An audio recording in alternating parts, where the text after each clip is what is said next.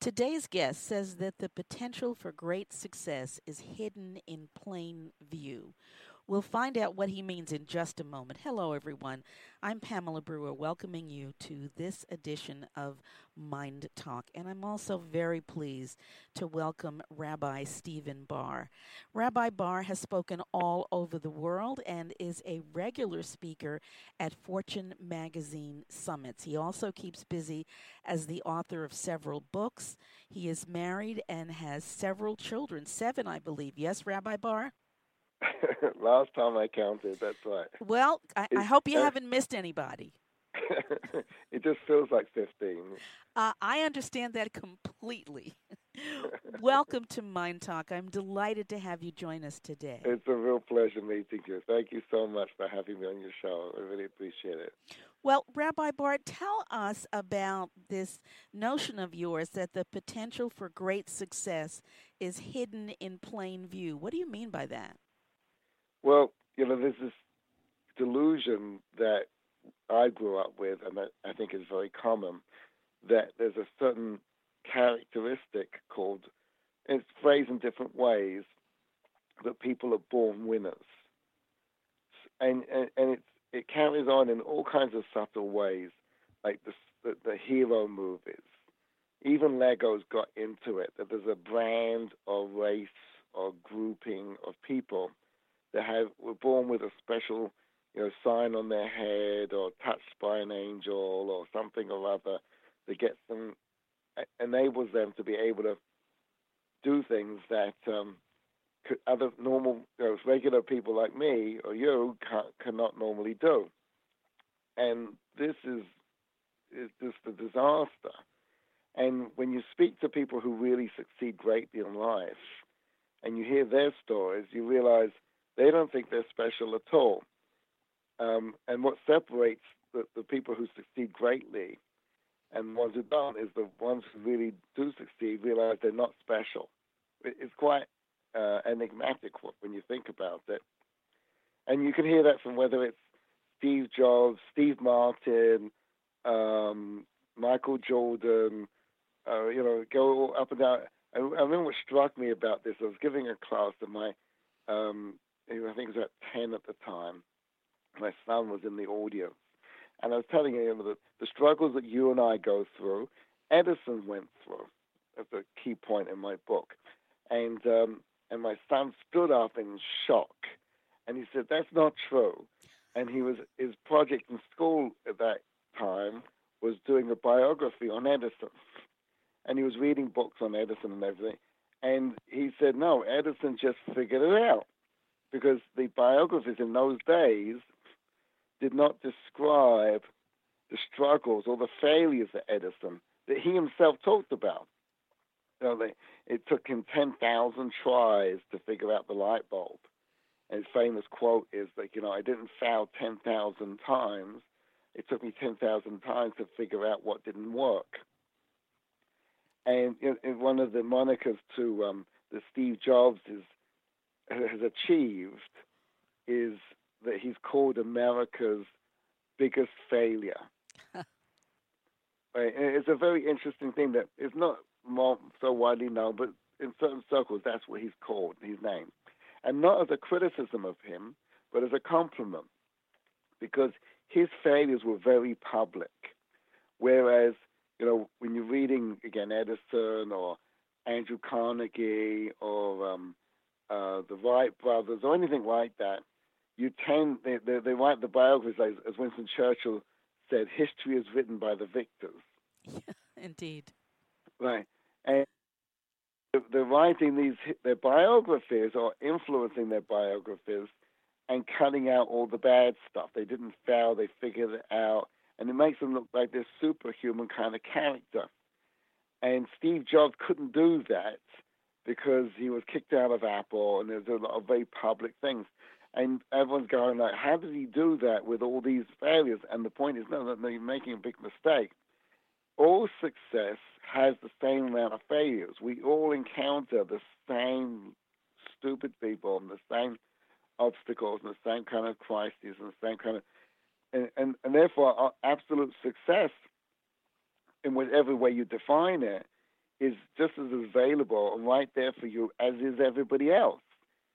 It's just the people who succeed, like Steve Jobs never had this idea that he had to be special to win. He just went for it. And the people and what holds a lot of people back is well, I'm not cut out to to get what I really want out of life. And just thinking that stops you from getting it. Absolutely. Were, were you able to to help your son have a different view? That's a great question. That's a great question. Uh, there's, a, there's an old saying that you never know if you make it with your children until the grandchildren come along. Right.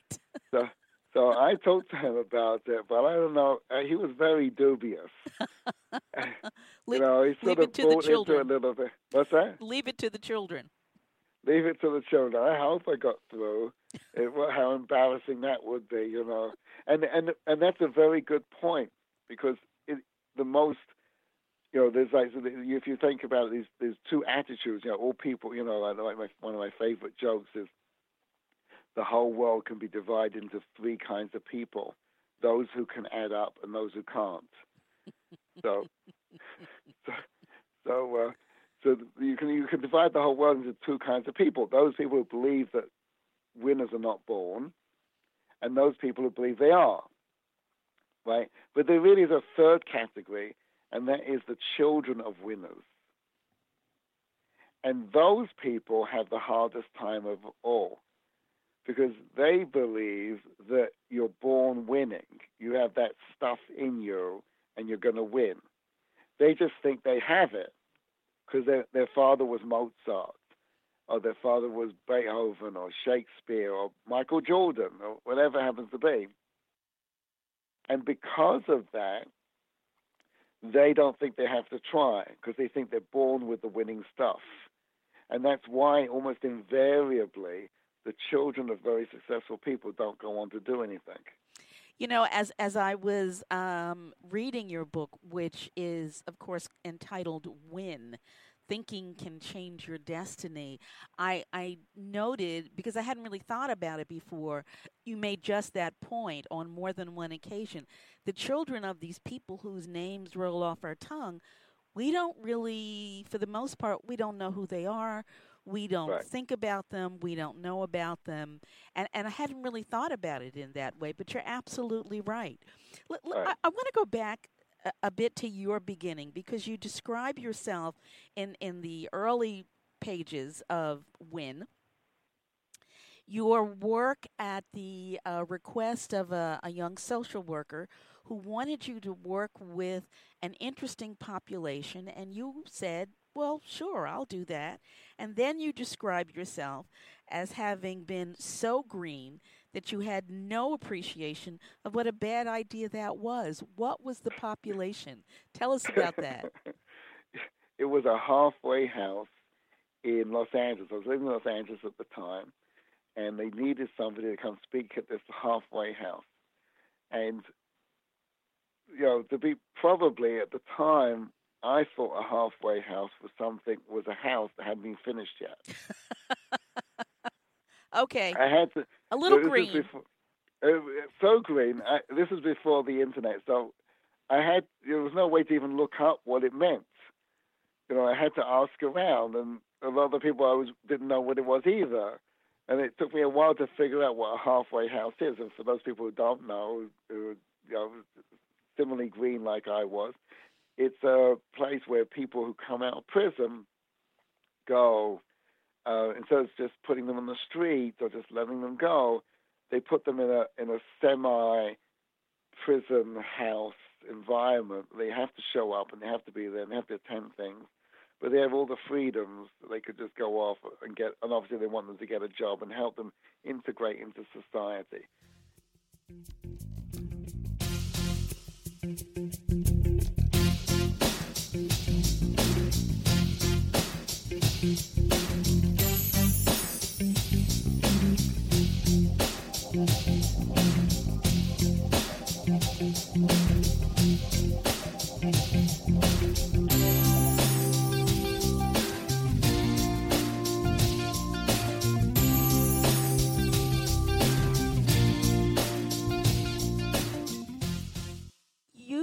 Tell the story of Sir Richard Branson. Um, Great story. Just passed away. Well, it, you know, it, it really is a, an amazing story. Tell us his story. Well, he, he just passed away. I don't know if you realize that. Just a few weeks ago, he just died. Uh, it's a great story. 1954, he announced to the world he was going to run the mile in under four minutes. People were trying for close to 100 years in recorded running to be able to. Some people thought it was impossible. The human body couldn't couldn't go that far fast. And uh, 19, May 1954, in Oxford, England, he became the first person to run the, the mile under four minutes. Right now, that's you know a great factoid and it's interesting. But what's the incredible thing is that one year from that date, people were running faster than him. Hmm. Now, those people, so you go, you go, if you ask most people who's Richard Branson or who's the first person to run the four minute mile under a minute, a lot of people know Roger Bannister, right? But if you go ask people who was the second person or who was the third person, people haven't got close, right? Now, that person who ran the mile in under four minutes, to, to, to give, you, give you a sense of appreciation here, to run the mile under four minutes, you've got to be running an average speed of 15 miles an hour. Okay. The average home treadmill has a top speed of 12 miles an hour. Gotcha. I mean, like, I, I, I can't even put the, my treadmill at 12 miles an hour look at it. It's embarrassing. I, I, have no idea how you run 15 miles an hour. It's like beyond my. Like, how do you do that and maintain that for close to four minutes? So yeah, that's what you do. The top speed today, the world record is only about 15 seconds faster than Roger Bannister said it 70 years ago. So, so um, 65 years ago. So, so um, the people who ran the mile under four minutes one year after he did it could have done it before Roger Bannister. But they didn't. Why didn't they? Because they didn't think they could. Even though they were eminently able to do it, they, they, they didn't suddenly train. They didn't suddenly like look at his shoes and go, "Oh my goodness, that's the difference." They didn't eat Cheerios in the morning. They're not a sponsor either. Right? They they uh yet, but they uh they, they, right, what, what changed? Just an idea. They realized they could. Meaning that if you went to them a year, the day before Roger Bannister and the four minute mile, and you said to them, you can run the mile under four minutes, they would have said to you, it's impossible. I can't. I'm pushing myself to the limit. I'm not tough enough to do it. Mm. And they were wrong. Because it's nothing to do with tough. It has to do with easy. As soon as they saw Roger Bannister do it, go, I can do it too. It's easy. And they did. I met someone not too long ago who ran the four minute mile in high school. They, mind boggling. I don't even remember his name. And that's the point. People are just doing it, it's not it's no big deal anymore when you make your goals easy, they become incredibly available to you. You know, it, it it sounds like if you don't know or believe that you can't, then you can. Right, that's a famous um, Henry Ford quote. Mm-hmm. The people who say they can and the people that say they can't are correct. Whether you say you can or whether you say you can't, you'll be correct. And that's exactly the point we started out with. The only people who think they're not born winners are the winners. Henry Ford did not think he was anything special. He just believed you can you, you, you don't have to be special to achieve anything you want to achieve in life. It's everybody else thinks that he was special. And that's what keeps us from being the Henry Fords. You make the point that telling a child that he or she is a born loser, you refer to it as a form of bullying. In fact, you say there is no greater form of bullying than to tell a child they are a born loser. What do you mean by that? right? It's a, obviously it's a disaster because because you know there's physical abuse, which is awful and horrendous, but the mental abuse is is even more damaging. The physical abuse you can observe and you can heal, but the mental abuse is very difficult to put. You don't know where to put the band aid. So when you when you tell a child that they're incapable of any of, of becoming anything, or or anything specific, you've you know you cut out their potential in, in life. They they are stuck with whatever comes their way, and they don't think they can ever change that, absolutely debilitating. It's just we don't realize that we're doing that. You know, obviously, the extremes when you actually get parents that, God forbid, do say terrible things like that to their children, it's it's terrible. But we don't realize that we're doing that when we when we put out these superhuman movies or these um, uh, accolades to stars and winners, so, so to speak, winners, that they're born this kind of stuff. Because what you're implying is that some people are not born with that. So when you tell when you when you when you talk about people are born winners, you're implying that some people are not, and that has a very deep impression in children. So it's it's very it's critical to be mindful of the language that we use. Period. But certainly the the language that we use to and and around our children. Hundred percent. Hundred percent. You see, people think that they can tell their children they're phenomenal and they're superstars and they can do anything they want and they're great and all that all that kind of stuff. You see consistently, commonly given over to children, and and um, the problem is that at one point your children kind of go to school and they realize every parent's telling their children the same thing, and they soon realize that yeah, you're saying it because I'm your child. You're not saying because you believe it's true. There's a there's a great movie that just came out called Winner, and uh, not Winner, Wonder. Excuse me, Wonder, about a child born with facial deformities, and goes to school. It's based on a true story, and it's a, book. It's a phenomenal movie with um, um, Julia Roberts and uh, I forget the the male actor, but but it's a it's a great movie, and there's one scene where his his mom is saying to you, "You're beautiful, you're beautiful, you're beautiful," even though uh, externally the child has got a lot of facial problems, and the kid to you, "You have to say you have to say that because you're my mother." Mm. And you you look at it, go, "Oh my goodness, he figured it out." Yes. And what's the mom gonna say now? And she answers beautifully, and she says, it's because I'm your mother that I'm telling you the truth. That you're beautiful. And it's nothing to do with how you look. And it's nothing to do with how anyone looks. It's the beauty that emanates from inside that really is all that's important. That is a beautiful and, response. Beautiful response. It's a great movie. I highly recommend it. And and one of the things you see from that movie, and I, I like to ask people this question, is if you haven't seen the movie, go look at it and then ask this question: Who's the kid that suffers the most? Hmm. And what you will see from it, and it's a point I bring in the book as well, in, the, in my book Win, is that the kid that suffers the most is the bully. And I don't think that's the point that the movie is trying to make, but it's just inherent in the nature of people who who get their kicks out of ruining other people's lives do so because they have very decrepit lives themselves. Absolutely. And so you feel sorry for the for the bully more than you do for the for the victim.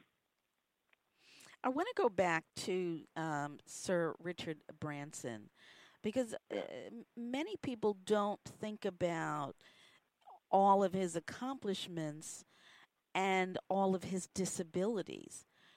You say that he's actually got some in- interesting is certainly a way to think about it. Disabilities. Among them, he was certainly quite dyslexic, but among his disabilities was the, a difficulty he had between understanding gross and net profit.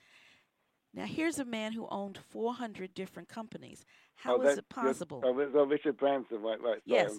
How, how is right. it possible that he Right. could not know the difference between gross and net profit when he actually was so profitable?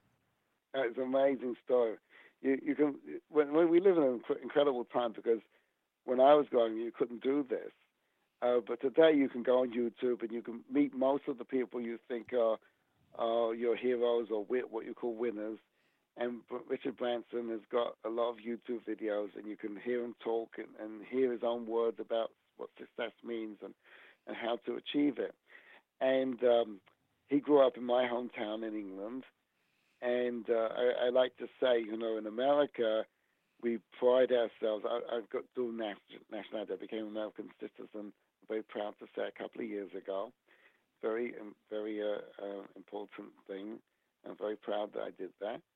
Um, and um, he, so I can criticize both countries now. There you go. so, so, um, but in America, we like to pride ourselves that these these billionaires dropped out of college. You know, Bill Gates and Steve Jobs and um, uh, other. I think Zuckerberg did. I'm not sure. But uh, uh, in England, we kind of really do it right. Um, Richard Branson dropped out of high school. So, uh, you know, none of this college nonsense. I, So, so he, uh, he really went the- for the he- gusto. his incredible success. I mean, he he breaks all the business rules. In the business, is a very there's a kind of the golden rule is specialize and keep to your core competencies. And he has 400 companies underneath him, all the way from Coca-Cola and wedding dresses to airlines and cell phones. And he's amazingly dyslexic. I mean, he, he admits it. He talks about it. And it's very hard to watch these YouTube videos because he jumps all over the place. He can't keep a thought straight. It's very difficult, very painful to, to pay attention to him. And uh, one of the things he openly admits, and I would not have believed it, is he doesn't know the difference between gross and net. Now, I bet you if you have somebody who cleans your house and they don't know the difference between gross and net, you wouldn't hire them. I mean, it's like how can you how how can you possibly not know the difference between gross profit and net profit? Right. let alone be one of the richest people on the planet, right? Doesn't make any is- sense. was that it doesn't make any sense. No. And the, and and the absolute point is, as we as we keep saying, is don't focus on what you're struggling with. Focus on what you need to get done. If you look at your the things that are stopping you from getting whatever it is, yeah, you're right. You're going to be stuck. He never did that. He didn't have the education to do that. He never thought that these things would would inhibit him from achieving what he wanted. He and he talks about this. Is you ha- he loved what he did. I always imagine he's in, he's sitting with a career officer, and the career officer says, you know, this is what you need to think about: become an artist, a gardener, maybe a chef, right? But don't go into business. I mean, you don't know how to add up. You don't know how to. If you don't know gross and net, how can you possibly? And he didn't come from money. His he got his start. His mother found a necklace on the street, brought it into the police station, and after a few weeks, no one claimed it. His mother, they said to his mother, "You can have it," and she sold it for a few hundred pounds, and that started his first business. It was a, a some kind of newspaper. It's And he extraordinary. went from one. It's an amazing story, but he he did what he loved, and he never imagined that he couldn't he couldn't succeed. It's amazing, amazing concept. He did. He didn't know that he was supposed to fail. You didn't know, right? Exactly, and um, and and thinking this, you have to be born a certain way or born a winner, is just crazy. It just holds us back. the the concepts that you share in win and the the shifts that you ask the reader and today's listeners to make on some levels they're they're so easy and so simple and on every level they're so powerful I, I have to thank you, Rabbi Stephen Baars, author of Win, for spending time with us today and for sharing all of your expertise. Tell us how folks can get more information about well, what you're doing. Well, it's been a true delight. You've been a wonderful host. It's a great interview. It's gone by. I looked at my clock just now. Go, oh my goodness, where did the hour go? so, uh, thank you. I really appreciate the opportunity. And uh, they can they can uh, Amazon. Uh, the book is going to come out May fifteenth. Just look up Win and by Stephen Baars. That's spelled B A R S. Or look on our website, uh, core9.live or getbliss.com. And uh, we'd love to love to get feedback and hear from people what they think of the book and these ideas. Core Nine, what is that? So the the book is based on a seminar called Think Like a Winner, and it's and it's built on nine core ideas. And the book Win is based on one of those ideas. I see.